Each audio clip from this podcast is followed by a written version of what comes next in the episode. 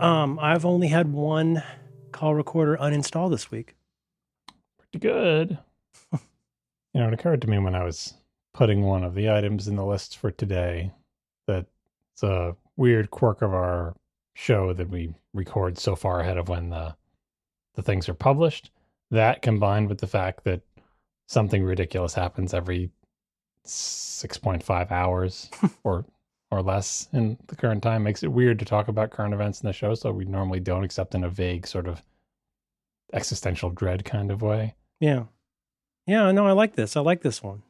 i put i put that in there just because like i mean i, I know it's it's breaking news uh, what a scoop whatever whatever Rip from the headlines. hmm hmm but and by the time you hear this like you know the aliens will By the time you hear this, they will have done nothing actually about it. But before we get to that, it's uh it's another one of our big weeks coming up. Um, you can become a member of Relay FM. You can support our program by going to relay.fm slash RD.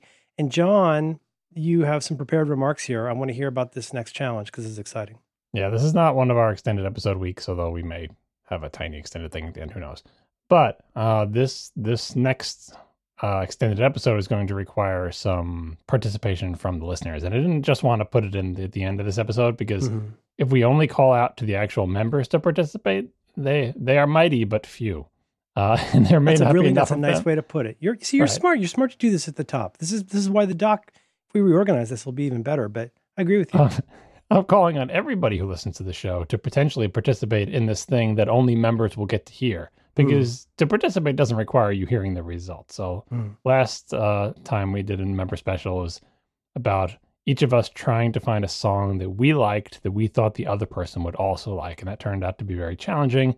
But it also, went, I thought it went spectacularly well. Let's just let's spoil the ending. It went. we we we each found. no, it worked as an exercise. I don't know if it became a source of uh favorites for us, but I thought it was a great exercise. It's the point of the show, John. And I I have to say that you know so it's been a little while since then. Little little follow up on the member extra on that previous episode. Uh, of all the songs that were recommended, I would say I'm still still exploring using various techniques. The using the songs that you recommended as a starting point. But I have to say that Super Love by Charli XCX made it into my library and is in rotation now. That wasn't even one of your picks. It was one of your like bring out your dead round. Yeah, for sure. Yeah, I, I heard that song and it was immediately smitten. Um, you know, I you know uh, horseshoes and hand grenades, John. I think one of the interesting things was, and by the way, if you become a member, you can listen to all of those episodes. But um, I think uh, by horseshoes and hand grenades rules, I think we got pretty close, I agree. except for Ben Folds, and you were you were you were But even that, that's not like you know, fine. It's a swing and a miss, but still, it's like in the ballpark. yeah yeah. So so what's the what's the what are we doing for next time? So the next time, this occurred to us at the end of the episode. The next time we figured, uh, let's call on the listeners to send us suggestions for songs, and we will all listen to them. uh, You and I will listen to them ahead of time, like just when as they come in or whatever. And we'll be keeping track of the of our favorite tracks and our least favorite tracks, and then we will convene next time we record to bring out what we thought are our favorites and our least favorites, and see you know see what there is to see there. Um, so here's what you have to do. If you are a listener and you would like to participate in this, you need to tweet at us. It's at RecDiffs, R E C D I F F S, on Twitter. And you have to provide the following information. First, who is this recommendation for? It could be for me, for Merlin, or for both of us. It's up to you. Um, second, a Spotify or Apple Music link to the thing you're recommending, or failing that, at least give us like the title, artist, and album, or something else that we can find. Uh, and that's it. And anything you tweet uh, at that address and explain who it's for and give us the link, we will compile them all somewhere and we will all listen to them. And then uh, next week's after show, we'll see what there is to see. Like I said, this goes out to anybody. Anybody can recommend, but of course, members will be the ones who hear the carnage. And I think I thought last week was fun too. I love um, podcast episodes that have bits of music shoved into them. I know, Yeah. kind of like we're we are both part of the it's not a movement. Anyway, the the podcasting that both of us do is exactly the opposite of the kind that has like a music bed under the whole episode or something. You know what I mean? Yes, yes. Like we don't do that, but I do like when there's music in podcasts, especially when people so- hold their phone up to the microphone Mm, or like yeah, you, not- you can hear it in the not so room you hear the Not room so noise you like that the room No. Mhm. Um, but yeah, our, our editor Jen did a great job of inserting Yeah. the the song snippets. And since it's a member OB episode, and since it's a podcast, uh, and we're not subject to YouTube's stupid automated algorithm, we did not get pulled down for a copyright violation. Because guess what? It's fair use. It is fair use. If no one can get to it, it is it is exactly. On the first face of, all, of it fair use. I think it is fair use because we're talking about songs and playing clips of them. But second of all, YouTube doesn't care. Doesn't, No, YouTube no, doesn't no. know or care what fair use is. It's like, is that 1.7 seconds of a copyrighted song? Guess what? Our Mm-hmm. robots took it down. Good luck. I'm, I'm behind seven proxies. Uh, and so uh, uh, I, I was going to make a regular expressions joke, but what? We'll probably do like a Google form type thing or a um, do an if to, to, to, to suck it into a spreadsheet. I was going to do it the old fashioned way manually because I can't imagine there'll be that Oh, many John. recommendations. Do you- if you know how to do an IFTTT, like uh, this is the we're making the rules on the fly here. Do you do you know how to make all that work? Hmm? Yeah. You. Yes, you. You Yeah, there. yes, I'm sorry. Yes, You, I'm sorry. I do with that. yes, with I do that. Head. I'm sorry. We can cut this out. This is not important. But hey, here's a neat thing. Um, uh, geez, I don't know if they charge for this now. They're charging for stuff. I popped for a, a paid account, but yeah, if it's a, you can say if there's a tweet with the following, usually say hashtag, um, then suck this into a row of the spreadsheet, and it breaks it up into pieces. Um, a hashtag would be if you could do like an ask upgrade, but we don't want to make it too difficult. If you're willing to do it by hand, we could try it, but doesn't matter. Doesn't matter. It's on us. Well, so if, if it's going to do automated, we do actually need a hashtag because otherwise, what would you do? Just take every single at diffs tweet and shove it into it? It would be like almost 12 tweets. Yeah. No, I, I was planning on doing it manually, but we should let's come up with a hashtag. Let's- Okay, here we go. Here we go. No bad ideas. Yep. Uh, the pound, pound sign song. uh, Uh, I'm bad at this. yeah, that's hard to come up with a like. See, the hashtags have to be. Well, it doesn't have to be global. How about just pound sign listen? No, it doesn't need to be unique. It just needs to be. So we're looking for it'll be for from our point of view, anything to at RecDiffs with uh the hashtag. You could say you know pound sign listen. I don't know. We're going to try There to you go. cute You about did it. it. All right, I like it. Good. If that doesn't work, we're going to cut all this out. and I'll Hashtag re-record listen and at RecDiff somewhere in it, and then Merlin will maybe possibly do some automation. But if not, I'll just do it You all you tricked me. I walked right into it. You don't have to. You can bail on it. I'll. Do, I, my plan was to do it manually, and I will continue on that plan unless you tell me otherwise. I'll do it. I'll do it with pipes, and uh, I'll con- control uh, control some things out. We know how you love spreadsheets. I love spreadsheets. Got them all and- printed out on your bed sheets. D- hmm. Oh man, I'm going crazy with Airtable. Woof! You should see what I'm doing with Airtable. I'm out of control. I'm- leveling resources, John. It would blow your mind. I can always get that confused with Open Air. I actually interviewed at Open Air. I think Open Air. Open air. Is that where you get a table for a restaurant? No, this was before that. Is that what it was called? I was Sounds Airtable. familiar. Airtable is like spreadsheets in the cloud. Open Air was oh was is I don't know. I'm gonna look it up now. But anyway, we will work it out. And if this needs to change, we'll fix it. I'll re-record something if we need to, but it'll be fine. So send us your uh, stuff, and then um, I don't want to make myself do more work, but we'll probably compile that. Now there will be, as far as I know, no way to steam the labels off uh, off the record, so we will know what it is. But I don't mind. I Oh yeah, no. The whole point is we're going to listen to it before we even convene. The only Sure. rule I would make between the two of us is that we should not tell each other anything about what we're thinking about the tracks before the episode. So don't say, "Oh, this one's a stinker." Oh, I think you'll like this one. We should just Yeah. not. We should not convey our opinions to each other. Well, a little, little peek behind the scenes. Uh, we talk to each other about almost everything but this show because you won't allow it. I try. I try so hard to You- make a you- high quality You know show. what I I call wouldn't- that strategy? You know what I call that? It's What do you call that? I- Blue, uh, blue, uh, blue sky, blue sky yeah, It's a coin I phrased. I was about to say. It's a coined phrase I've coined. Okay. You know that phrase? What? I call it "save it for the show." Okay, that's pretty good. I should I should use that. You should. I was thinking about that. I was thinking about that the other day in your. Uh, I, I think I've called it a remix machine, a remix machine, the lotto machine, that thing with the ping pong balls where you you push the valve and one of them pops out. That is your brain. Because the other day you were making, like, you mean like a bingo ga- gachapon?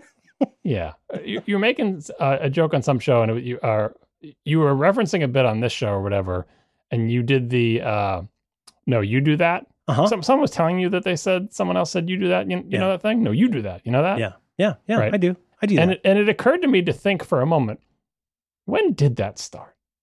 And like all these things, like I mean, I don't know. I don't. I mean, of course you don't know. I'm not asking you. I know you don't know. I was like, when? When did? Well, I mean, I can? I can, I can trace it back to the. the I, basically, it's like kind of running my finger along a scar um, of all my interactions with you. I can Mhm. emotionally remember what caused the damage. Um, it's just they all kind of run together after a while. Mhm, mhm. You know, it's like kind of like having a boss that hits you with a belt. All right, all right. Cut to the chase. What's the origin? Oh, um, oh, I think it was just you know one of our exchanges, and uh, and I was accusing you of something, and, and I don't, I don't honestly don't remember. I don't know. Same. I don't know either, but I my vague recollection is Put that let's put out a bounty. Put out a bounty. like like like a lot of these things like i just did with you for save for the show um what usually happens in these cases especially when it's involving you is that somebody will say something and then you will take that thing and and throw it reflected back to them throw it back in their face with with emphasis I do that. I throw it back in their face. so you might have said something and then i would have said no you do that and that was it you were off to the races after that because now anytime i did anything you would come back on me with no you do that so i just did now, now it just lives in the gachapon. and now it's now it's doesn't now it's like yes now it is is in the Merlin the Merlin uh, what I was going to say bit bucket but that's a different thing. I mean Yeah. it's a it's a bucket of bits. It's not uh, a uh, Oh, I see what you service that does okay, uh, that's good. Git hosting. Well, you don't know about that bit bucket, but anyway. Yeah. I, oh God, no. It's basically um, a human gist. I, I host it, and then you can uh, get, get your commit with the pull, It's and uh, pronounced, then it's pronounced gist. gist. oh, white BMW. I wonder how many people, percentage wise, how many people see the the gists on on uh, GitHub and pronounce it the other way, or Are you being no serious? Is it actually pronounced gist? No, of course not. Right? but Jesus. but but because but you and I know that because that we know it's a play on you get the gist of Get it. Get the right? gist. Yeah, yeah, yeah. Right? But how many people don't know that? And therefore there's a 50-50 shot they pronounce it the opposite way. Oh, You know, I finally threw in the towel to to slake the angry thirst of people like Casey. I finally stopped saying the graphic interface format in the correct way because I'm so tired of being corrected by other people. I finally capitulated. You mean you stop stop saying it the wrong way? No, I've always said it the right way. No, no. Okay. right Um, and wrong are are sort of defined by common usage. Mm. You could say oh, here we go. Prescriptive. way. All right. yeah. All right. yeah. Thanks, Marm. Anyway, you can you can flip flop on that though because nobody notices. If you just alternate fifty percent of the time, if you literally do strict alternation, GIF, GIF, GIF, GIF, no Yes. one will ever notice. Like the Oh, like that- uh, like Alex does with talking about their partner. Always keeping it fun, kind of mixing it up. with the quite different- the same, but similar. It's a lot. It really is a lot the same. Um, what was I going to say about that? Uh, well, yeah. So anyway, it's just easier to to go along, get along. I did. Um, uh, I'll brag a little bit. Uh, we I got a nice uh, unintentional compliment from my kid tonight Hmm. because I kind of dropped a Cyrano and was able to do probably four. So we're not talking like, you know, Fred Willard level good. We're not talking like four dental jokes in 10 seconds, but I was able to rip off uh, about four puns on the word chip as we ate our Chipotle tonight. I was able to rip off about four pretty good puns on chip. You can't not say that word in the uh what is it? The uh, Sedaris style. Chipotle. Fa- Fandango, Hobo, Hobo Camp. That's the, I you said it. no, you already you heard it. I can't not say it, Chipotle. You said it the, the very first before I mentioned that. You said it that way. Of course I did. I'm hardwired. And and uh, and she said she looked at me a little bit exasperated. And she's like, "How? do- Why do you do that so fast?" And I said, "Oh, I don't know. I got to go take a chip." But um, it was You uh, didn't say it was practice, nice. kid. Practice. Well, no, no, I, I already did all my good ones. I'm not going to repeat. I'm not a Mhm. hack. hmm Yep. You leave on a high note. That's it. George is out. Should have, you should have just stopped being a father then. was, It's I not like, all right, was I not supposed to do that? Was that wrong? Unintentional, I gotta plead. I gotta plead ignorance here. My time as a father is over. I'm going out on a high note. Oh yeah. um. Yeah. Yeah. Yeah. But you know, it doesn't agree with me sometimes. I like a Mm. chipotle. I like that. I like that white queso sauce. I said to my lady friend tonight. I says to her, I says, I says, you know, I don't like that I like chipotle, but but I do like chipotle.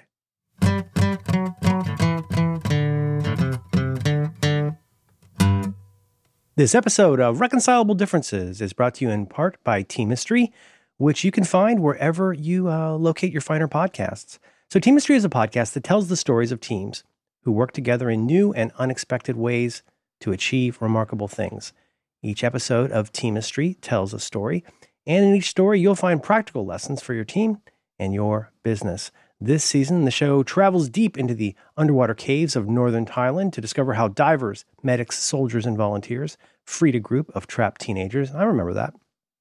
They explain how a world renowned watch company pitted their two factories against each other in an attempt to become the best watchmaker in the world. Uh, they find out how uh, Iceland went from having one of the biggest COVID 19 death rates in Scandinavia to an interesting example of how to deal with the virus. You can discover stories that entertain, packed with business cases you can actually use. And season two of Teamistry is out right now. It's hosted by award winning documentary filmmaker Gabriela Cowperthwaite, who is the director of Blackfish. Um, and I, I, think you should check it out. Uh, I got a preview of uh, season two. You know, it's a crazy time right now. We're going through a lot of change, so maybe it's time for you to move a little bit of the furniture around. And here's some um, some fresh, interesting ideas about what other teams are doing. So, like I say, it's it's Teamistry, T A T E A M I S T R Y, and you can find it anywhere that you listen to podcasts. Or, of course, you can find a link right in show notes for this episode of Reconcilable Differences. Go out and find yourself some season two of Teamistry. Our thanks to Teamistry for their support of Reconcilable Differences and all of Relay FM. Do you have or did you have any relatives who would habitually do I says to Mabel, I says? Um, I think that's more a bit that I picked up in my bit bucket um, from probably television, like slightly ethnic television characters. Yeah, I, I, think most people know it from The Simpsons, but I my Who? grandparents. Who, who's that? Who does on The Simpsons? My, uh, Abe? No, they had a bit where uh, Bart is doing it to Lisa, I think. Oh. Um, or you know, it's, it's funny because the kids are sounding like old people gossiping to each other. But I have literal relatives uh, who did this habitually, which is why the first time I saw it in The Simpsons, I was dying because it's it very was, effective. Yeah, but but it it is like it's not a thing that they made up for the show. It's a thing, No. a thing like No, that no, real people did, and it was like, you know, I, I come by a lot of my old person isms, honestly. Um, actually, you didn't ask. G R A N D M A. Let me see if I can find these. I used to have these things my grandmother used to say. Uh, I started collecting them at some point. I, I can already do a bunch of them. So the ones that aren't racist, I will share with you now. yeah, Um, I was gonna say. Meet me like you flied lice. We don't we don't say so much anymore. Mhm, mhm. But uh, you got all this in heaven too. You've got I wonder what the poor people are doing. Now, see that one's ironical because what you're Mhm, really saying is, you mhm. know, we're we're not rich people, but when we're having a fancy event, you might say all this in heaven too, but you might open with a with a uh, I wonder what the poor people are doing. Now, my grandfather had a lot of those too. My grandfather had one that I still say a lot, which is when you go by and there's something something happening, you go, "Ooh, big doings." Did you was this one of yours or this one of Roderick's or other? Those are your three choices. Yeah. Uh Shucky Darn and Slop the Chickens. Was that you? That is John Roderick quoting the um, cartoon character Odie. Mm. Oh, that's right. It was Garfield. Okay. Well, so that would fall under other. It might have been wait. It might, it might not have been Odie. It might have been John. Do you remember? It could have been Yeah, I- Garfield. I'm just saying, like the the comic strip Garfield. I don't remember which character. Big fan. Big fan. Things my grandmother said. I got. I got to get these files organized. This is a mess. Was she a bless your heart, or was that too too south for you? Uh, well, she was from Kentucky, but no, no. The the usage of "bless your heart" to be the nearly English way of condescending. Mm-hmm. I think of that as being more. I picked that up more in North Florida, South Georgia. Mm-hmm. Did you have that in Atlanta? I'm sure we did, but I was unaware of it. I didn't really interact with humans during that phase of my life. That's understandable. Um, I think that's going to be for for our uh, people of our age that aren't from the South. It's going to be more like Rodney Dangerfield going, "Oh, it looks good on you." Mhm. When you, when you say "bless your heart," you're like, "Oh, look at you trying. You can just wear Mhm. anything." Mhm. hmm Yeah, you're right. It's very it's very English. It's very English that in that the people who don't know wander into the South hear that phrase and think, "Oh, it's Right. someone just being nice to me." Whereas It anyone who's native so nice. knows exactly it would be so nice if you to weren't here. Yeah. Mhm. Um. So you know, th- I think we should do a shirt that says you do that. That would be a good shirt. I've heard, but then you made the U in all caps, and that, that turned me off. I'm still I'm open to it, but you know I don't. Wait, wait, I'm- wait. Did I what? So I already did a mock-up of this? I did that? No, you su- you su- you suggested this before. Remember, Oh. I complained that you put the you want to emphasize the U because you want to know you do that, right? Right. But you did to emphasize you did the U in all caps. I'm like, oh, you can't do it in all caps. That's Well, of course you do it in all caps. maybe italics. I don't know. You can't have italics on a shirt, John. It's not Why, why not? What happens? You, you, You give doing you a slab? You doing a slab? No scoliosis. That's what it gives you. Sorry, wrong. Scol- scoliosis from from carrying a slab or a serif? From, no, from from having uh you know slanty characters on your shirt. Oh wow, a little racist. Uh, also pretty bold of you. Mhm. So I could do puns, but I don't because it, it is the lowest form of humor. It's a lower form of humor than fart jokes, which are awesome. Mhm. Um, I see a lot of my night topic content this week, and I'm uh, pretty excited about it. Are we gonna start with the serious stuff? I guess we could. Uh, I want to start. I want to start. with- Let let let's swap the order. I want to hear about your garage panopticon because that Yes. was mentioned briefly on another podcast, and then not delved into further, as far as I'm aware. And I need I need to know more. What aspect of it, uh, if I could ask, uh, what aspect of it interests you?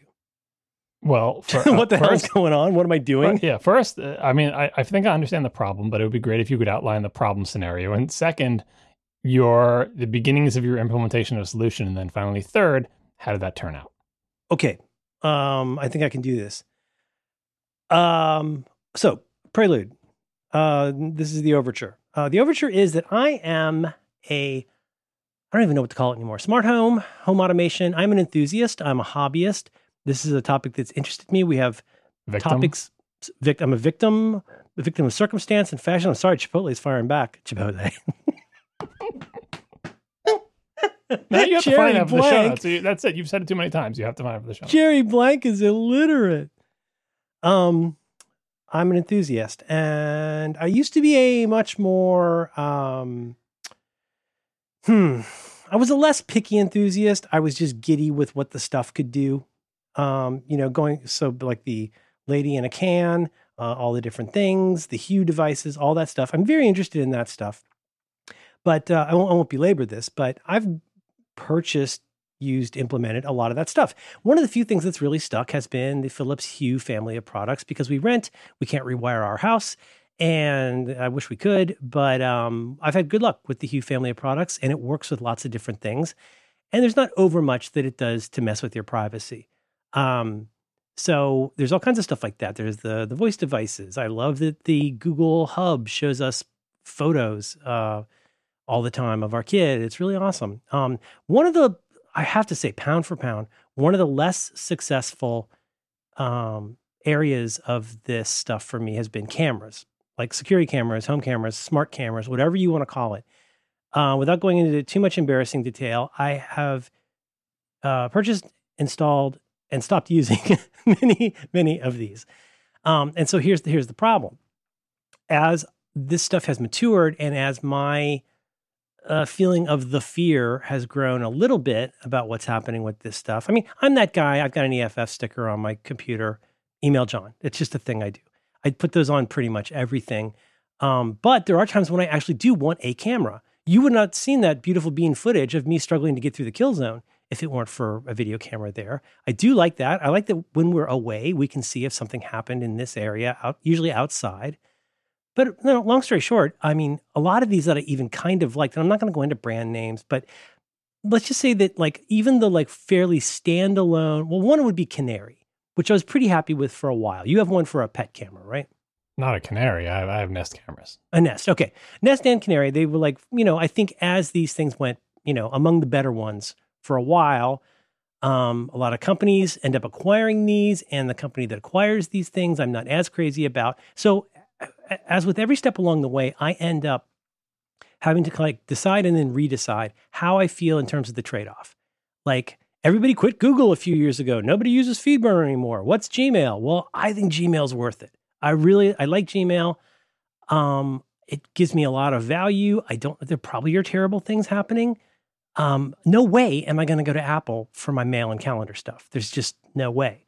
With that said, I'm, I do have a little bit of the fear about some of these cameras and the companies that own them. Not a huge fear, but it does factor into me deciding if I want this thing in my house at all, even if it's just pointing outside, right? So I'm not a nut about it, but now let's just take that and and and just to pivot further, uh, the functionality a lot of these things is like pretty pretty lame.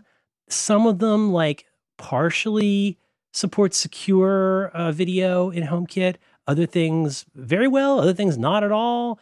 If you use this for HomeKit, you lose a lot of the functionality in the native app. It's actually better than HomeKit. Surprise, surprise.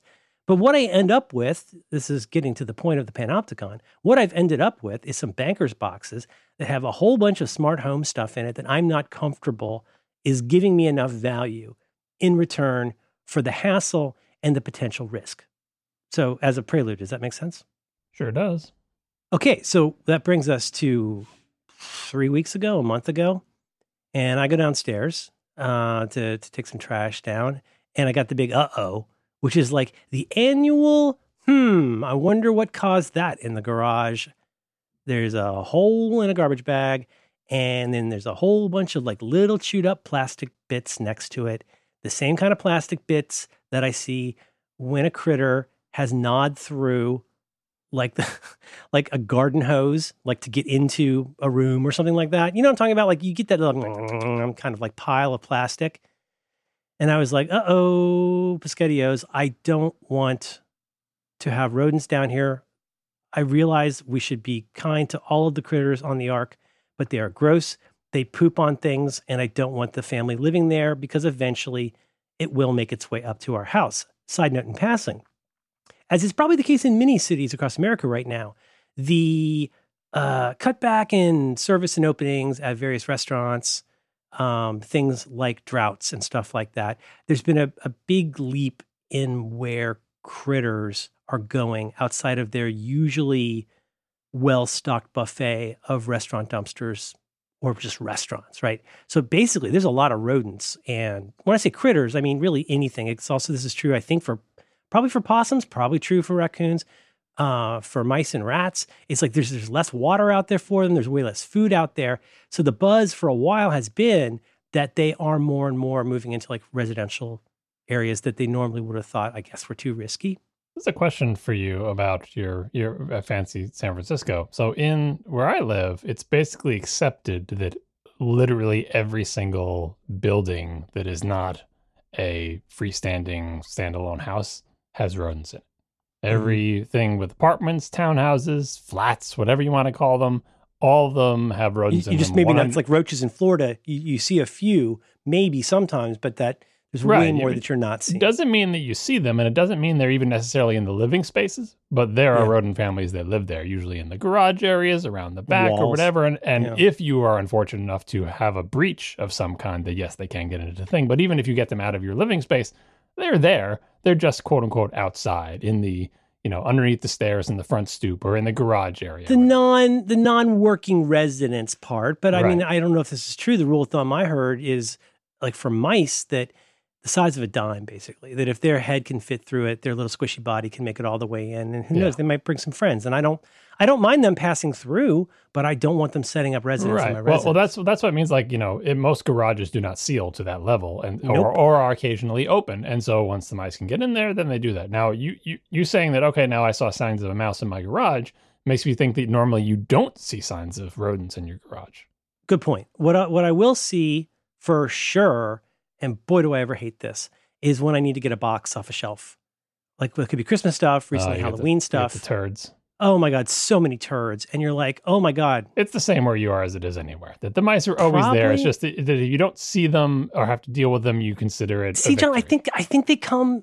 They might come in waves. I mean, I, I really don't know. I don't think they permanently reside in there. I mean, their poop doesn't go anywhere once they put it there. It's not going anywhere until you need that thing on the top shelf. I don't have any way of knowing unless I set up a camera. I don't know where the poop goes. Mm-hmm. Now we now we come Where's to the way? You know. Mhm. Um. Anyway, this is a very long-winded way because the, the, the, the setup to what makes this fun for me was well, not fun because, and of course, I'm going to try and save my family from all this aggravation. I'm not going to tell my kid we may be having a visitor because then Mhm. she's never going to want to go in the garage again.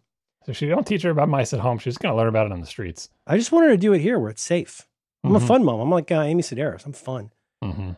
And so I thought to myself, I thought, um, hmm, well, I would, and listen, shut up. Don't email me. I know, I know there's, we're supposed to go and like get it an associate's degree and a hot meal and don't ever use a mean trap. Mm, okay, fine, or, fine. Or fine. I didn't. I don't think that's what people are going to say. That's what. oh, you get so much email about this, John. Oh there's going to be that's one branch, but the other branch is look.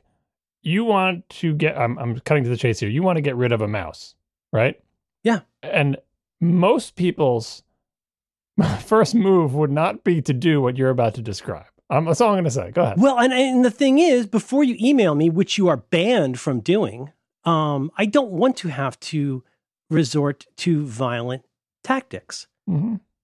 Although I'm good at that, and I'm. Do you think I'm about effective. separating the mouse from its children, and maybe it would deter it from coming? What a day. Um, my Topical. so here's my thought. I uh, I did this little like Basil Fawlty like smacking my hands together because like I've got it. I'm gonna get the banker's box. I'm gonna take out a bunch of these crappy cameras that I would not trust to be in my hallway, and I'm going to create a mouse panopticon in the garage area, and uh, and so that's that's what I did, and I iterated it, and I with the goal of tracking the movements of the so far one known mouse Mm-hmm. with a goal of discovering means of entry and egress that will allow me to get slightly better at, as they say, uh, my friend Chris's uh, dad used to say, you lock the screen door to keep the honest people honest, right? I just want to discover if there's Just like going to keep the honest mice honest. Honest Mice Honest. That's a good title. And so uh, that was my goal. My goal was to set that up and then have it run, uh, obviously, you know, during the night. But it was also fun, as I mentioned to Dan Benjamin. I thought this was also fun because, yeah, it's it's hilarious that all of this costly and largely untrusted equipment that I would not allow in my residence of my residence could be put to use for a panopticon. And it ends up being a kind of interesting stress test. I don't know, just test. It's an interesting test of these devices. Who, well, we named him Fraser, which you should never do. Never, never name a pest. but hmm, tracking Fraser, it's a terrific independent film with uh, Keanu Reeves, I believe. The idea is I want the Panopticon to give me um, an idea where to start looking for Fraser's entry and exit. Okay. And now the iteration becomes aha, when Fraser appears, then I go back, I look at what seems like a promising place. I can deploy a small wireless camera that I would never have in my residence to just this one area and see if I can start figuring this out. And so that's at the point where you became aware of the Panopticon. That's that's where it uh, that's where we left it. Have you any questions? The thing that occurs to me is, is that the goal of this to find out from whence this mouse comes, like, I think the assumption is that it doesn't live in your garage like permanently. That it that it's that it's outside your garage that just travels to your garage to dine, but then leaves. What makes you think that this mouse doesn't just live in your garage and have a little mouse apartment complex going on? That is a perspicacious question. Um, the evidence for me was that, like I say, that that at first, you know, my wife thought it might be like a, you know, like a raccoon. I was like, no way, it's not a raccoon. But I mean, because there was a small enough hole with little nibbles that I was like, I'm pretty sure it's some kind of a rodent. And then, but the the way this was kind of proven out was, I sort of slowly rolled in the Panopticon a few pieces at a time as I was able to get it reset up. Because as you know, John, it's really fun to set up these devices in apps. It's it's really a lot of fun. Um, and I had to change a bunch of settings because obviously I wanted to be running all the time rather than be geofenced, et cetera, et cetera. But I was just kind of I was excited that this could be a fun, you know me, I like a project. And I also thought it'd be a fun use for all this technology that's just going to waste right now. But uh, to your point, um, the the Panopticon of Fraser is undertaken. And I want to say on the first night that it was all set up, there's a lot of activity. One animal, and this made me sad. Fraser was mostly seeking water. Fraser was looking for places that I think that there was water. And uh, but that was interesting. I think for a couple nights there was a lot of activity. I'd have to go back and look. But but then crazy thing happened. No Fraser for like five nights. And and you got to understand here, we're talking about let's say let's put it this way. This is we're talking about more than four cameras. We're talking about several cameras from several angles, different levels of effectiveness. But I knew enough from the first couple nights to see that this camera and that camera are sensitive enough to capture if there is something happening they're going to capture it it'll like the in the case of one of these you get like this sort of kind of upsetting like a bullseye it like draws a rectangle to show where the thing is moving and um no but i was able to see that yeah fraser came fraser presumably went but like I, well, I couldn't see quite well enough where fraser went but um then nothing happened i think in one case for over a week and then all of a sudden fraser's back and again, it proves out in the sense that, oh, yeah, Fraser was captured on at least two or three cameras. It wasn't missed.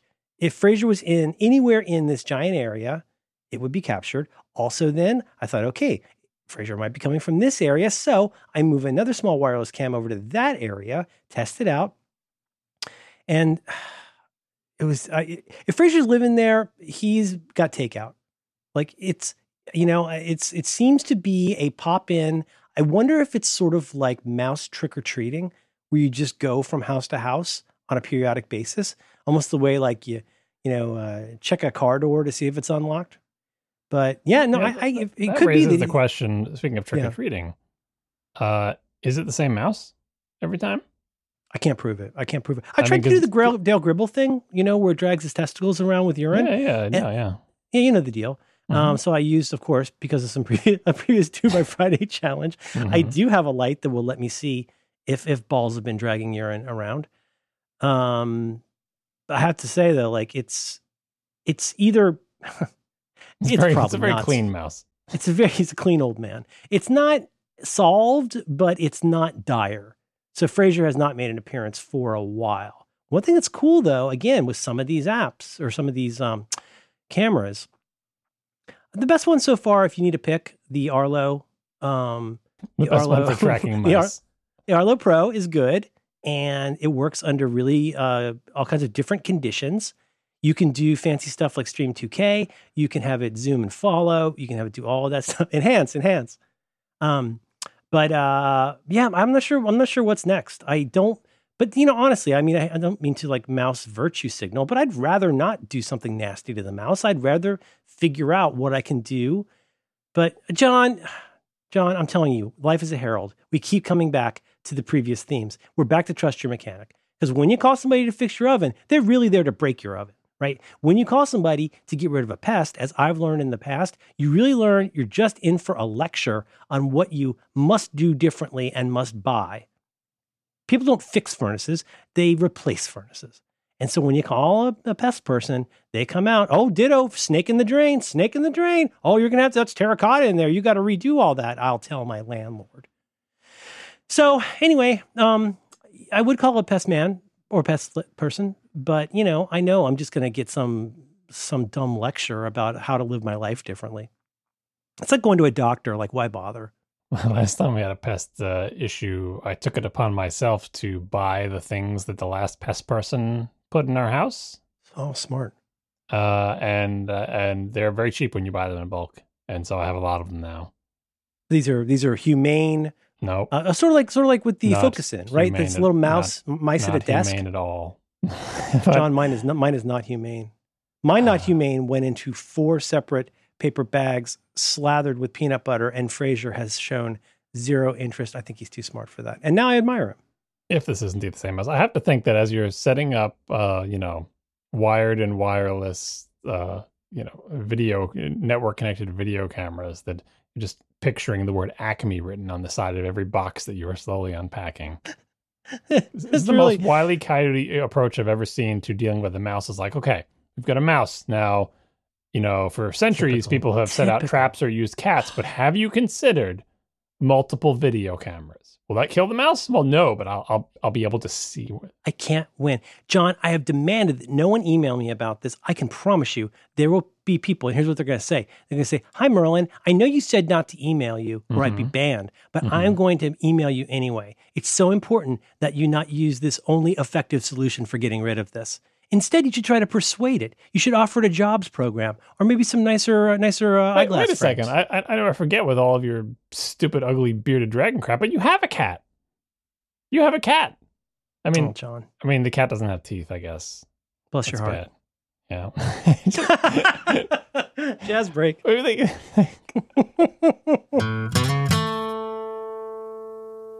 This episode of Reconcilable Differences is brought to you in part by Burrow. You can learn more about Burrow right now by visiting burrow.com slash diffs. Hey, you know, now that summer's a distant memory, we're all getting ready to spend more time indoors. Please, please spend more time indoors. The good news is that Burrow is here for you, as always, to help you make the most of your home. From their award winning modular sofas and sectionals to the rest of their living room furniture, whatever you need to make yourself at home, Burrow has it. Burrow's Nomad collection is practical and adaptable. You can assemble a sofa by yourself. I know, I've done it. You don't need any tools or help. You can just do it in minutes. And they offer features you simply will not find at big box furniture stores or even most other sofas that you can get online. Like a, you know, can I just say a built-in USB charger? Pretty cool. Both the all-new velvet and the classic fabric are made from durable materials that resist stains and scratches, making them safe for families and pets. There are over 23,000, 23,000 custom options to create your perfect sofa. You can pick from three arm styles, six leg styles. You can add uh, an ergonomic bolster or lumbar lumbar cushions. Wow, I didn't know about that. Not to mention the size and uh, shape of your seating. You, you can even attach a, a chaise lounge uh, to any seat, or you can go with a floating ottoman. We did that. We went with the floating ottoman. We never look back. The cat sleeps on it a lot, but then we, we make her leave when we want to put our feet up. She's just a cat. There are now five glamorous shades of performance velvet to choose from. Performance velvet. Burrow makes uh, so much more than sofas. From uh, clever storage focused coffee tables to modular, easy to hang wall shelves, Burrow has everything to outfit your living room. You can check out the newly launched credenzas and benches in different styles. Jiminy, these folks are growing fast. When I went and bought my couch from them, I mean, it was really mostly couches. Uh, you know, uh, you can go for classic mid century details or you can prioritize functional storage. And it really is a true story. I feel like getting getting a couch uh, is a journey.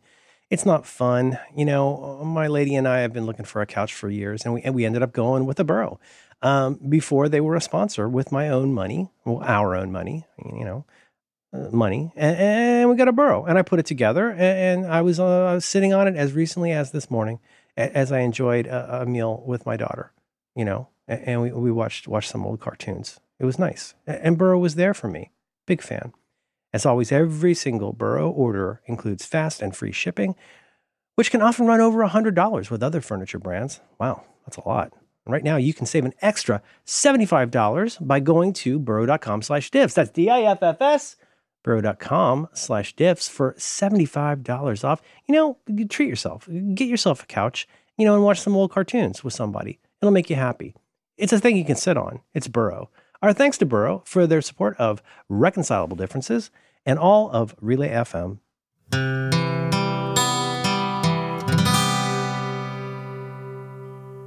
the cat could could put down some very cold pee that that mouse would not. Oh God, it's so cold. It's so cold. It's so wet. Yeah, we're doing new technology for that now.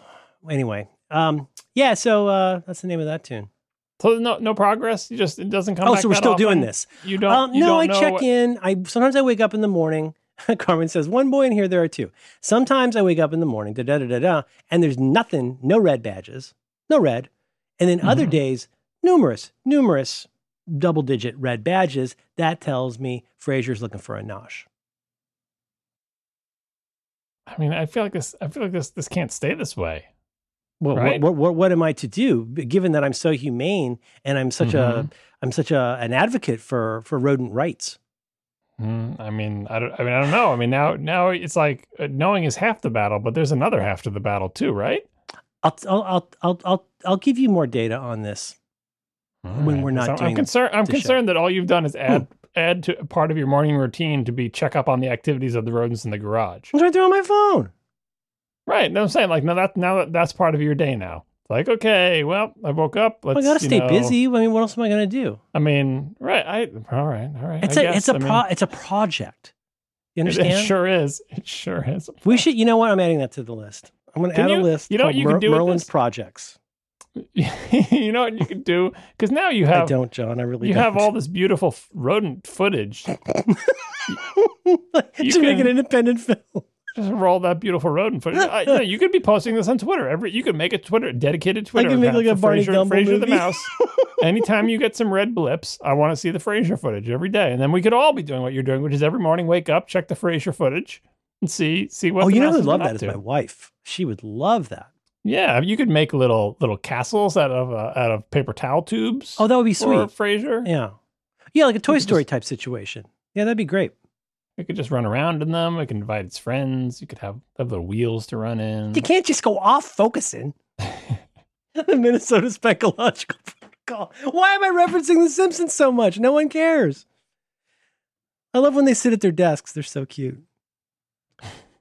Okay. Uh, do we want to do this? Um, we're gonna do a quickie here on uh, on uh, Palo Alto, East Palo Alto uh, activities today.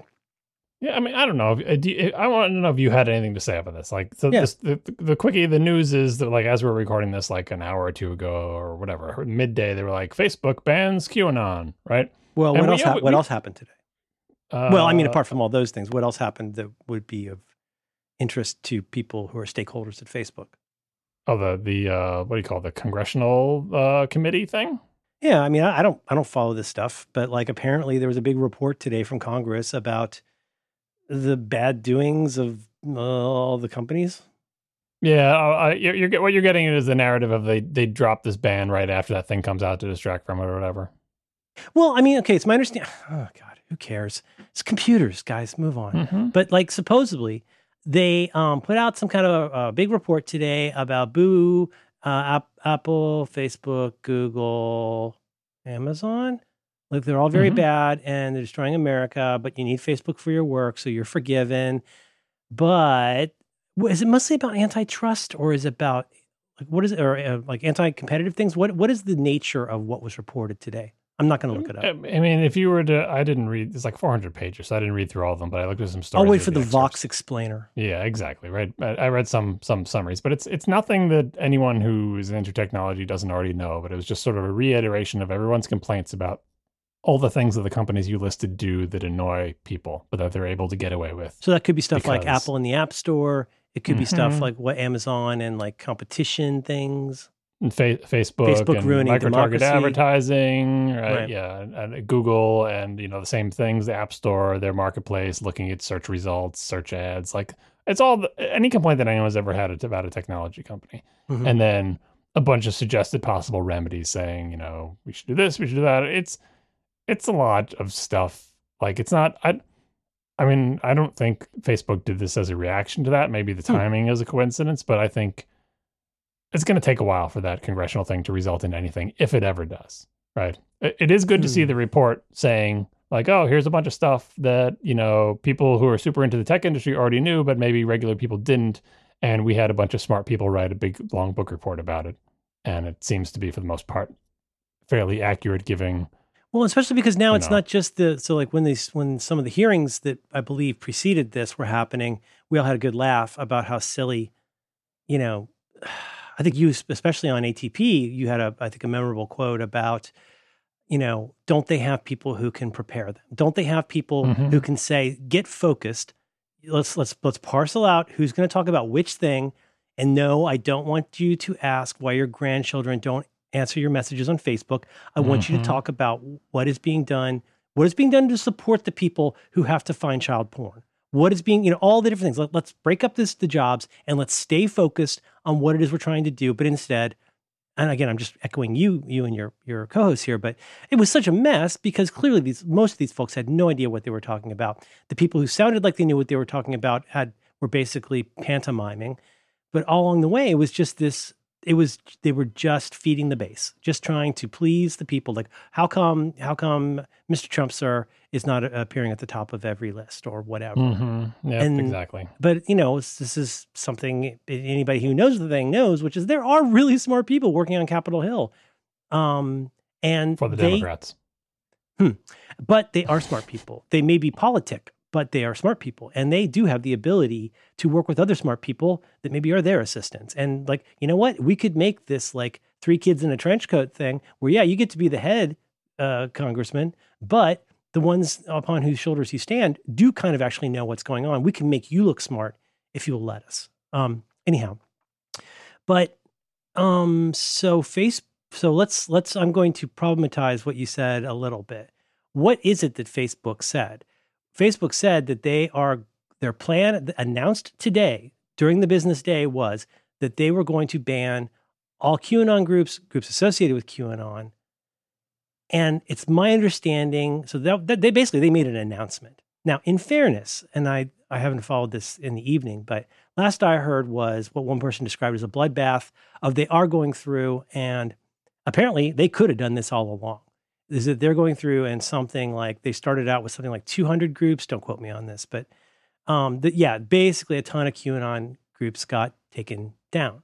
So on the one hand, okay, yay, you made an announcement. B, you started working on the problem. I'm not going to be that guy. I'm not going to be that particular guy and say what took you so long. Um, but is when their feet was to the fire that they made a big public gesture about this. And I'll be the 11 millionth person on the internet to say the devil is in the details. Because, like Frasier, these groups are going to pop back up with different funny names. So, what, what do you say? You say, oh, Boogaloo, Proud Boys, that's not the same as QAnon. They're good, right? So, how are you going to, what, what resources will you dedicate or reallocate to making sure that they stay gone? Is is kind of my concern right now. And people know people know what QAnon is, right? We don't need to say that, right? Yes. Let's please not explain it. QAnon QAnon has a has a constellation of ridiculous theories that mostly started out with Pizzagate. Uh, you can hear friend of the show Will Sommer come on Do by Friday to talk about this. It was very good. But basically, QAnon is just this wackadoo idea that Mr. Trump, sir, is going to arrest all the Democrats for um, suck, sucking adrenochrome out of children and eating eating the remaining husk like some kind of great Baron Harkonnen, and that everything you see is part of Mr. Trump's big um, program. The, for example, did you know that he was not actually at uh, Walter Reed because of quote unquote COVID? The COVID was cover so that he could go out and personally start arresting people. Were you aware of that? I try not to keep up with the wackos. And it's not good. So, I mean, what's your take on it? Uh, well, so what I wanted to what I wanted to ask you, although I think you've already sort of answered it indirectly, was you know, um, very often on programs like this and on other ones that feature exasperated Merlin um, and exasperated me, uh, we moan about Facebook, like, oh, but but an indirect kind of like, oh, just can you believe Facebook? Oh, they're so bad. We hate them so much. Yeah. Blah blah blah. But it's kind of in the sort of we all agree, we all feel put upon by this dark force in our lives. We never get to the point where it says, yeah, but how would you fix it? What what's what are they not doing that they should be doing, or what are they doing that they should stop doing? How how should things change? And I feel like mm-hmm. because Fair. on yeah. on podcasts where we all talk about this, we just sort of like this. It's the unspoken assumption that we all kind of agree on what the solution is. It's interesting to me when Facebook does something like this to see is this what we were all thinking? Like how, like how do you feel about Facebook banning QAnon. And based on what you just said, uh, what I'm going to surmise is because you jumped right to uh, here's how Facebook's announcement of a supposed ban on QAnon might not actually be a ban on QAnon, and it's actually hard to stamp them out. And it was like sort of explaining how, yeah, they say they're doing this thing, which I implicitly agree is a reasonable thing to do, but I think they're going to screw it up, and that's bad. Like they're not going to do a good job, whether intentionally or not. And so I'm still upset about Facebook because they're not doing it, which, which says to me that uh, if you had a magic switch and said, hey, should Facebook ban QAnon? You would say yes. Is that correct? I mean, gosh, where do I begin? There's so many levels to this. One of them is like, once again, like it falls upon us to be, well, and I understand you're doing it as an exercise, which is fine. But I'm really tired of it falling upon us to be the one who fixes somebody else somebody else's problem that they not only created but continue to benefit from, and that it, we're considered to be we're supposed to take everything they say very credulously because obviously these are these are grown people who are really smart, and after mm-hmm. all, they are in Silicon Valley, so they must be good. Um, that it's frustrating to me that like it's like you know it, it, we're just constantly being we're just constantly expected to go okay so what would you do well what i would do mm-hmm. is not let this thing ever get this out of control so okay so so here's one our um the current resident of the White House likes to talk about nobody's ever done more to help with the problem of COVID. You know, he, uh, he shut off China very early. There would be millions dead now. Even one is too many. We we can all sing along. We all know the karaoke of pain that we've lived through. But he just keeps falling back to this idea that just because you know Joe Biden called him uh, a xenophobe, that that's called xenophobe. That's the word. They called him a xenophobe because he wanted to ban China. But then he banned China and he ended up saving thousands, really probably millions of lives. He says it over and over and over. Um, and it's like when we say, no, but like, Or like today, dude, Stephen Miller has COVID. They interview they interview one of the press people at the White House, one of the remaining press people at the White House today. And he says, "We said we have it under control. We know what to do. We've learned a lot here, and we have procedures in place." How do you argue with that? How do, how do you argue with somebody who's saying something that disingenuous? And now you sound like the asshole, or I sound like the asshole for going like, "Sorry, Jim." Like, no, you're you are you are serially dishonest and misleading about this in a way that's not fair. Two more quick points. Just because I took out the trash on Christmas Day in 2018 it doesn't mean I'm done with trash. I have to take the trash out every night to get it to the can. And every Monday, I have to get those cans to the curb. I do not get extra credit for doing it super well once, two or three years ago, right? That's the problem. Doing this, doing this thing once in this place where you can just I don't know, just just take a dump wherever it suits you and call it a group, I guess. You could make it private. I don't see any of this because I'm not on Facebook, but I hear it's real bad. That you can't just take out the trash once. You have to put the resources into it. And then finally, from my file of quotes to get right. A quote from Upton Sinclair from I candidate for Governor and How I Got Licked, 1935. I used to say to our audiences, it is difficult to get a man to understand something when his salary depends upon his not understanding it. I don't know a better way to put it. They do not benefit from people using Facebook better and less. There's never going to be a day that the guy who's selling you the cup of salt water says, Hey, you sure you want to keep doing that? Like they are not in a position to be taken seriously as somebody who's trying to help. They have had a role in doing some execrable stuff. Did you watch the BBC4 piece on targeting uh, voters through Facebook? Uh, no, but I read about it. Man, it's really something. And that would not have been possible without our friends at Cambridge Analytica and our friends at Facebook. You would not have been able to target somebody at an address with a given personality type, and did I mention race, to suppress their vote to the exclusion of the person whose vote you're trying to encourage over here without something like Facebook. And I think it's it I find it I find it so frustrating that like you know, I'm not saying you're saying this, but I do feel like they're like, especially amongst the I need Facebook for my work crowd. Really? I mean, seriously?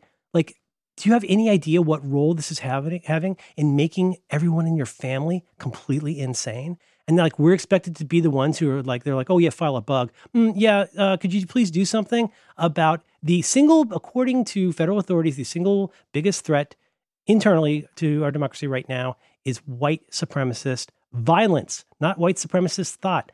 Violence. It is an impending civil war that is being afforded by Mark Zuckerberg's company. And it sickens me that we're still playing lawyer ball, trying to get them to say, okay, yeah, I guess we could do better at that. I guess kind of gets back to something I was talking about on ATP of like, you mentioned the whole the Upton Sinclair thing, but like, I don't accept the premise that what they're doing is the best for their paycheck, right? Like, like a lot of people are, a lot of people are willing to accept that like okay so they're doing this bad thing and the reason they're doing it is because it you know their paycheck depends on it it makes them more money right mm-hmm. um, and i think that is a short-sighted and probably actually incorrect view the thing that i think would be better financially power wise success wise for companies like facebook or that are in the business that facebook or twitter for that matter any kind of social networking thing mm-hmm. is to do pretty much the opposite of what they're doing now, which is like you said, never let it get this bad in the first place. Like have a tremendously heavier hand from day zero in governing what happens on their platform. Now there are there's a whole host of reasons why they don't do that, but what I'm basing this opinion on is my experiences with other communities that are obviously much smaller than Facebook of various types, whether they be web bulletin boards or Usenet groups or mailing lists or anything sort of, you know, the campus mailing lists when I was back in college, like s- social networking. We didn't have the word for it back then, but just a bunch of people getting together around a common topic. Like a, vir- a virtual community. Yeah, exactly. Using whatever the medium of the day is, like I said, news groups, web bulletin boards, whatever, chat. Um, how how do those go badly, and how do those like thrive and be successful. And in general, in my experience, and I think the experience of the entire internet has shown, if you take a hands off attitude to any virtual community, it devolves into madness. Entropy wins. Yeah. Right? Like the, that model will always lead to entropy. And when it devolves and everything is just completely chaotic and terrible, a couple things happen. One, that's not a community that people super enjoy anymore. And two, is less valuable. it's it's it's less valuable as a as a commodity in any form to everyone, right? Mm-hmm. Because it's such an unpleasant, terrible, chaotic place. It still has some value, especially if it's a big community and you can throw ads in there and, and make it even more unpleasant or whatever. But in general, that kind of community is less valuable than a community that has been ruled with an iron fist from day one to say, keep out jerks. Right. Um, and I understand the thinking and the, the silly sort of Silicon Valley thinking of like, well, if you keep out the jerks, jerks turn out to be more than half the population. And so you're already limiting your potential size. And by the way, also, also really jerks, think, also jerks post and read more. Yeah, well, I see that's I don't even think that's true because if you have really? a community that, that is that is protective and engaging, many more people feel safe to participate mm. instead of just the five jerks.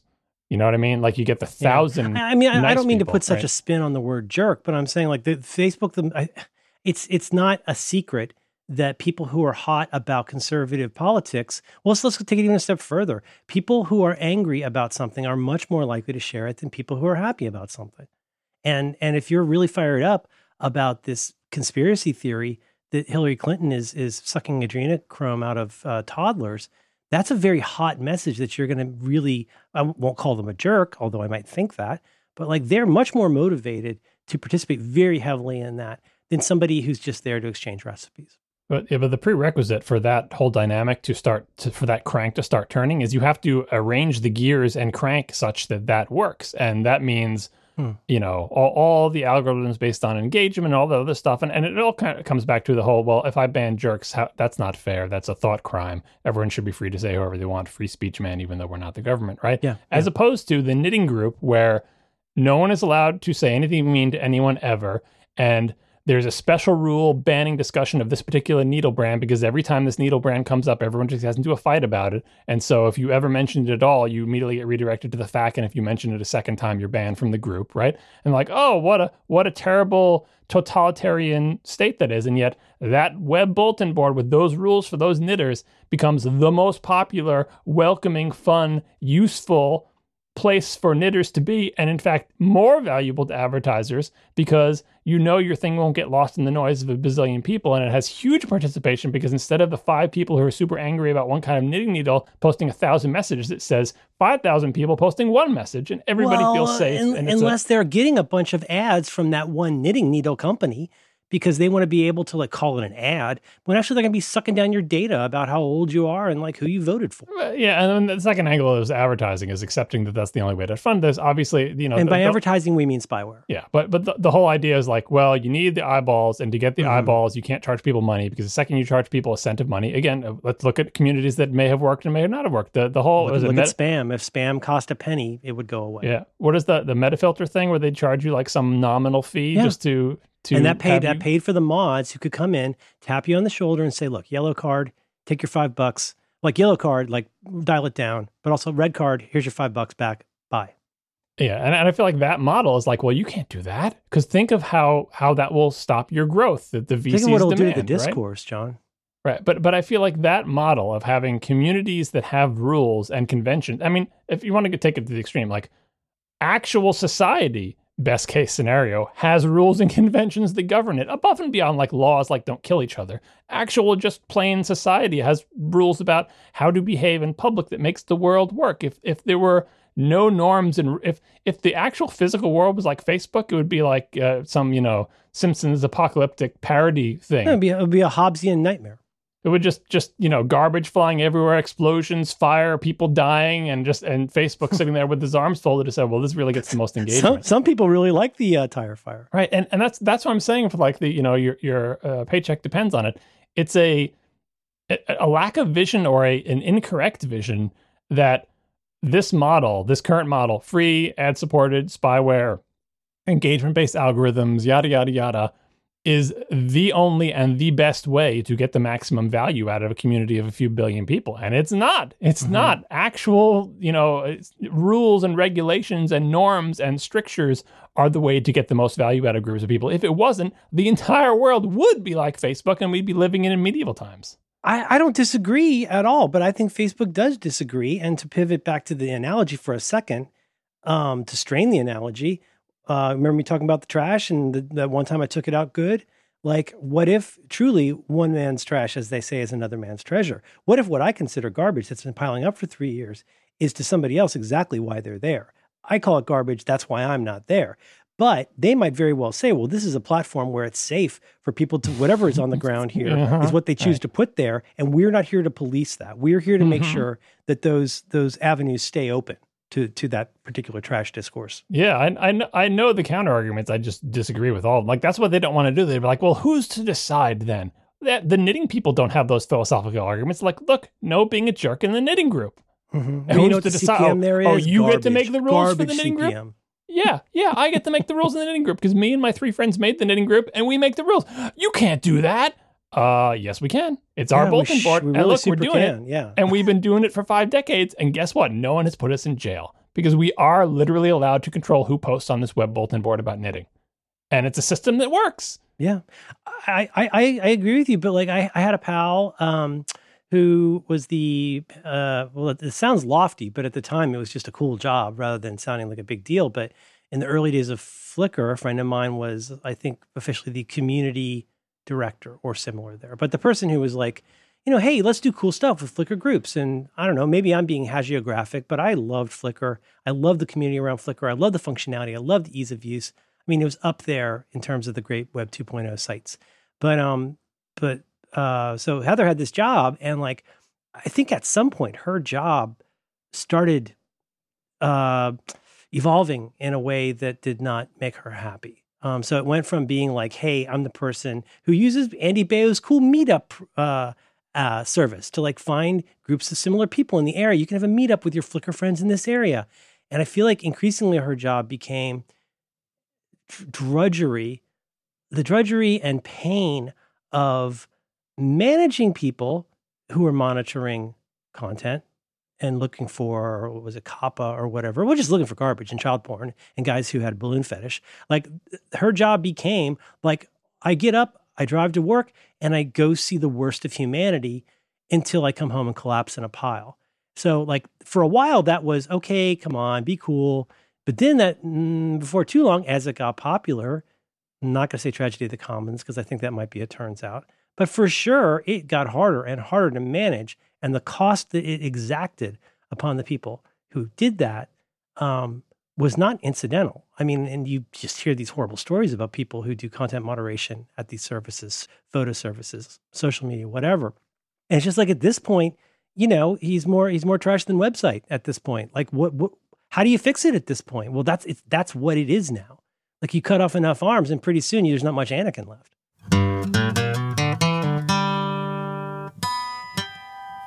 This episode of Reconcilable Differences is brought to you in part by Squarespace. You can learn more about Squarespace right now by visiting squarespace.com/diffs. Make your next move with Squarespace. I made my move with Squarespace many years ago, and I never looked back. I think you should do it too. It'll help you make a website, and, it's real good. They're going to help you create the website for your next uh, big idea. It's going to be your home on the web, and and it's it's real easy to use. It's pretty terrific. Can get a unique domain. They have award winning templates and so much more. What do you want to do? You know what? Don't answer. Whatever it is you want to do, Squarespace is going to help. Whether that's an online store, a portfolio, a blog, a podcast, they do it all. Soup to nuts. Squarespace is an all in one platform that lets you do what you need to do. There's nothing to install, no patches to worry about, and no upgrades are ever needed. You guh, worry about any of that stuff because Squarespace has got you covered. They also have award winning 24 by 7 customer support if you ever need any help. And they let you quickly and easily grab a unique domain name. And all of those award winning templates are beautifully designed for you to show off your great ideas. It's so fun. It's so fun to go in and they even have a little dingus, you know, when I'm here on my Mac doing website things. And it'll show you, like, uh, you know, what the site will look like on different devices. You know, that used to be like a whole job was like different devices. I used to subscribe to a, a, service that would show me what a website looks like on different devices. And now Squarespace does that for you. Like I say, I've been with them for years. Uh, I, I, use Squarespace for my personal sites and for the Roderick on the Line podcast. Um, and they've just been great to work with. They've they've been good to me, and uh, I love being out of the business of being the webmaster. And I, I encourage you to get out of that business too. Uh, make it easy, you know. Uh, make it yourself. Uh, get the Squarespace. You know, the plans start at just twelve dollars a month, which is hardly any money. But you can start a trial with no credit card required. You just go to squarespace.com slash diffs. That's D-I-F-F-S. When you decide to sign up, use that offer code diffs and that's going to get you 10% off your first purchase of a website or domain. And it will show your support for John Craig Siracusa, like he needs more support. It's sickening. Once again, you go to squarespace.com slash diffs, offer code diffs, 10% off your first purchase. Our thanks to Squarespace for supporting reconcilable differences and all of Relay FM. like you said, letting it get to that point, right?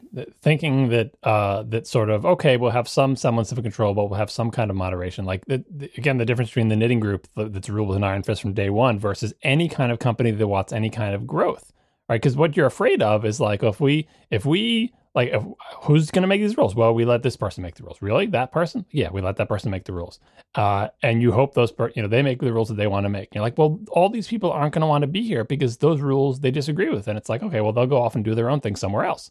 Right? And that again pre giant globe spanning social media was how it worked. There was the terrible news groups where terrible things happened according to us. And there was the news groups that were nice that we liked. And there's the nice with knitting forum. And then there's the knitting forum where all they do is have flame wars about needles, right? right and you could go to whichever whatever, one. So, social.penguin.bork bork bork yeah, or whatever. Like, uh, for example, 4chan, 8chan, all that crap, right? The difference in those is like, so they go off and they do their own thing and they get to be terrible off in a corner over there, right? But everybody isn't on 8chan. The problem with Facebook is that everybody is on it and yet it's run like 4chan, right? That's a really good point. Where everyone is forced to be there in that muck. And, you know, it's, so if, I mean, it's, you know, what would what would you have done differently? I think about it because the, the question always: Are you saying you can't have a, a, a, social network with a billion people? We have a civilization with a few billion people, and this civilization in general does not look as bad as Facebook, right? It real life, you know, non-virtual, in-person interaction on a daily basis of people going about their lives. They tend not to walk down the street with their pants down, leaving a trail of poop behind them, and screaming, yelling, and throwing uh, Molotov cocktails into every house as they go by because society would crumble. As they run Facebook, down the halls, pooping and screaming, "I'm an influencer." Yeah, Facebook being virtual, it withstands that behavior on a daily basis, and in fact, is built in such a way that there are network effects that both reward it and uh, and and amplify it greatly, right? And so it's just it's this, this terrible creation we've made, and if it instead had been run with an iron fist, like uh, you know the the idealized knitting forum maybe what would happen is that there would be one or more viable Facebook competitors, which Facebook would think would be a failure. We want to be the one and only globe spanning social network, even though they're not really. And there's a bunch of bigger ones in China, I'm sure. yeah, whatever. But, sure. But like, uh, maybe they we can see see that as a failure. But I think if you want to have anything close to a Facebook scale social network that isn't a cesspool, you can't structure it anything like Facebook, and you have to rule it with an iron fist according to a small group of people's opinions. And you hope to God that those opinions are reasonable. They might mm-hmm. not agree with yours exactly. Maybe Facebook would have become like, uh, you know, the, everything that we hate. And we, but then if if that was true, enough people would never be there. They would mm-hmm. be like banned for trying to say something reasonable, and there would be an, a competitor. Oh yeah, and like and like when when people say, "Oh, you're deplatforming all the conservatives," and it's like, what? When will you people learn how to deal with a bully? You do not deal with a bully by giving that bully what they want, because all, that far from making the bully stop bothering you, it shows the bully that you're a mark. So when you when you have these kinds of um, congressional hearings, and I understand there's good people on both sides, but you you have one, one of these hearings where where people say the most ridiculous things about you know deplatforming. So what are you going to do? So okay, fine. Are you going to fix that problem? Well, uh, you're not going to make them demand less of you now. It's going to just show what they can get away with with you.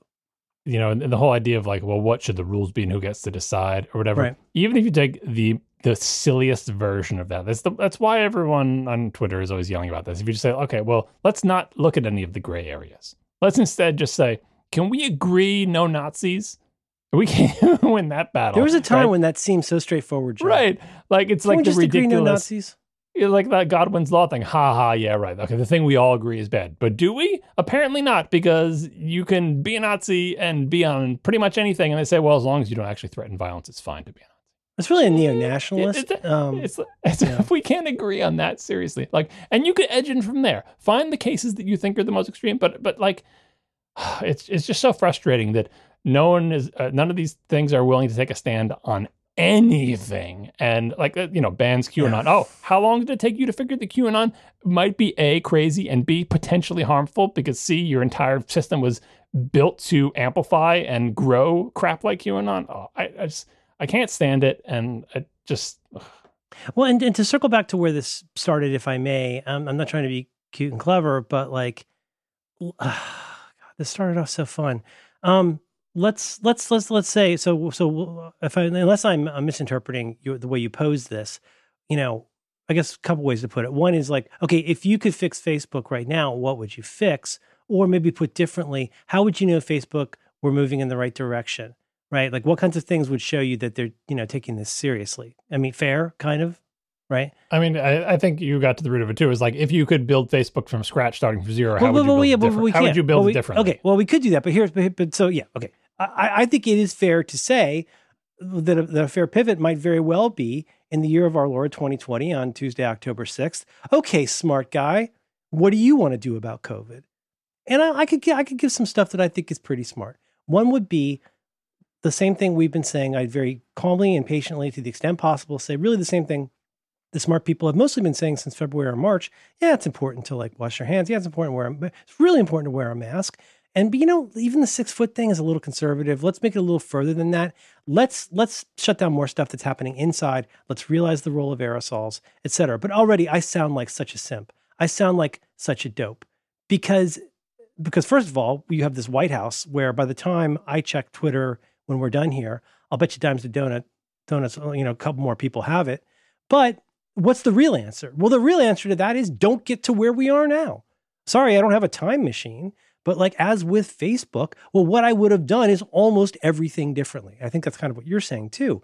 But like that's why I feel it's somewhat dis not you, but I feel like it's somewhat disingenuous when people say, okay, so what is it? What do you want us to do? What do you well, what I want you to do is to stop acting like this is an impossible problem when it is literally getting worse all the time and you're choosing to do nothing about it is is it's it's it's sad, it's sick, it's disingenuous, and it's it's really gross to try to turn that around to like, okay, smart guy, you tell us how to fix our broken platform. Well, dude, I never would have gotten it to this because, like John is saying, you you would I would do more if first of all, it's not my job, it's your job to be good with that. It's it's so lame to turn that around and point it at the user and say, well, what would you do, smart guy? Well, what I do is what I do. How about you do what you do?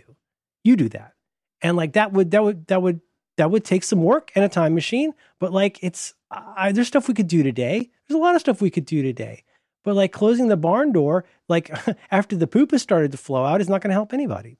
I think the, the the main frustration from our perspective is just people who are subject to it is that we can't even get these companies to recognize the harm.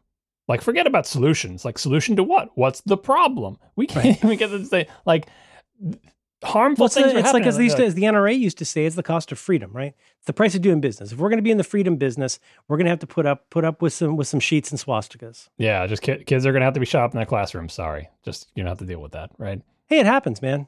It makes them strong. It makes them. Well, you know what, John? We're going to come out of all of this stronger. Yeah, I mean, so We're super uh, not. Just just to pin this, like obviously we agree too strongly about this. Um, I just I just thought it was worth talking about because Oh yeah, I I, think a lot of people are still kind of wishy washy about, but but should Facebook really ban Nazis because they might be nice people, and if, as long as they don't say anything mean, just because they are Nazis and display Nazi symbols and recruit people to be Nazis and are, are you know and think that Hitler is right about everything doesn't mean necessarily they're bad people and they shouldn't have a Facebook account. Maybe you want to close one of their groups, but you know you can't get rid of their Facebook account. What are you going to do? Kick all the Nazis off Facebook? Yeah. You're going to you're going to rem- delete their Facebook accounts? How Boo. is that going to help you meet your growth numbers? For That's typical quarter? fascist stuff. Hmm. Yeah, and say exactly what are you going to? Do? Oh, so you get to decide who's a Nazi, Oh, who doesn't? Great. Now I guess Uh-huh. Facebook rules the world. Now Facebook Uh, gets to decide who's a. Nazi and who Yeah. isn't. Facebook gets to decide who has data in their databases and uses their servers. What country is this? It's not my America that lets a private company decide mm-hmm. who gets to have an account on their systems. That's ridiculous. And look, look, I got to be honest. I okay, look. When I was in college, I tried adrenochrome, like a little bit, like a little bit, and and and it gave me a lot of powers. But I, I turned I turned away from that a long time ago. I'm just shooting at pizza places. I'm glad I don't actually know what that is. I'm very well, glad. What you got to do is let me explain. Mm-hmm. You want to get the child as terrified as possible because to get the really good adrenochrome, mm-hmm. you have mm-hmm. to bring the child right to the brink uh, of the fear of death. That's when you bring out the adrenochrome. It's a lot like milking a crab. You know, you know too much about this. Do I? Yes. Hmm. That's what I always fear. I mean, you had what's his name, Will Sommer on or whatever. Like I, I dread articles like that. Not because I don't agree with them and, and think they're important, like, and we need to have a record, but but I dread that, like, I mean, it's this is what Facebook has made me dread that the mere repetition of insanity spreads it indirectly and there's nothing you can do about it. Like i know you know the fact that you're explaining that it's insane doesn't matter right? And no no i totally agree. This is why i can't even there's a well as you may know i have an array of interesting accounts that i have looked at in the past. I can't even open it anymore. It just it's not even funny anymore. It's not even sad anymore. I just can't even open it because it's too much. It's just too much mm-hmm. for me. When people tell me that like their feet are being burned from laser beams from the person who lives downstairs, I'm just like, this sucks. It just really sucks. Yeah, I mean, it it always kind of sucks, but it's like when you feed that into a machine that amplifies it exponentially, it becomes much more terrifying than it is sad or even funny or weird or it's not, it's not a curiosity anymore. Now it's like a now it's like a you know an extinction level event that we need to take seriously. But like it's, it's like who which one of us is going to impress joe the most with what a good war boy we are? Like the, the the the madness that people are performing and i think really honestly kind of believing.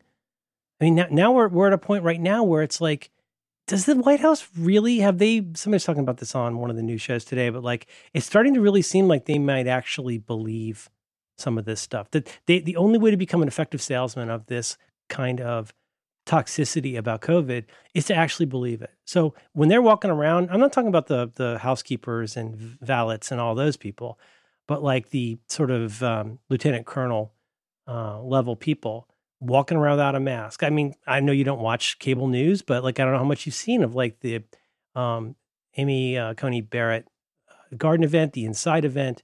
Bill Barr is out there giving big bear hugs to everybody, and they're doing fist bumps and holding their masks. And like I, you haven't been on the uh, Slack too much lately, but you go to that New York Times piece about where the outbreaks have been around the White House. You don't know where I am on Slack. I do. I do. I'm everywhere. Hmm. Whoa. Wait a minute. You're saying saying where, where we go when we go all. No, that's not what I'm saying. You're not saying that. I do that. Mm-hmm. Yeah it's basically like it's like I, the way I said on the Slack that you were not in is that we're basically if this were a game of Clue, we would be reaching Endgame. I'm in. I just read that like earlier today when you read. No, you didn't. You didn't. yes, that. I did. I did that. Yeah, It'd be a great shirt. We could make it in bold, like bold, uh, capitalized, all caps. Put asterisks around it so people mm-hmm. will know. Mm-hmm. Now, here's a question. Now, John never said specifically. I mean, I have a feeling on asterisks, asterisks versus underscore. Okay, I'm done here. I'm done here.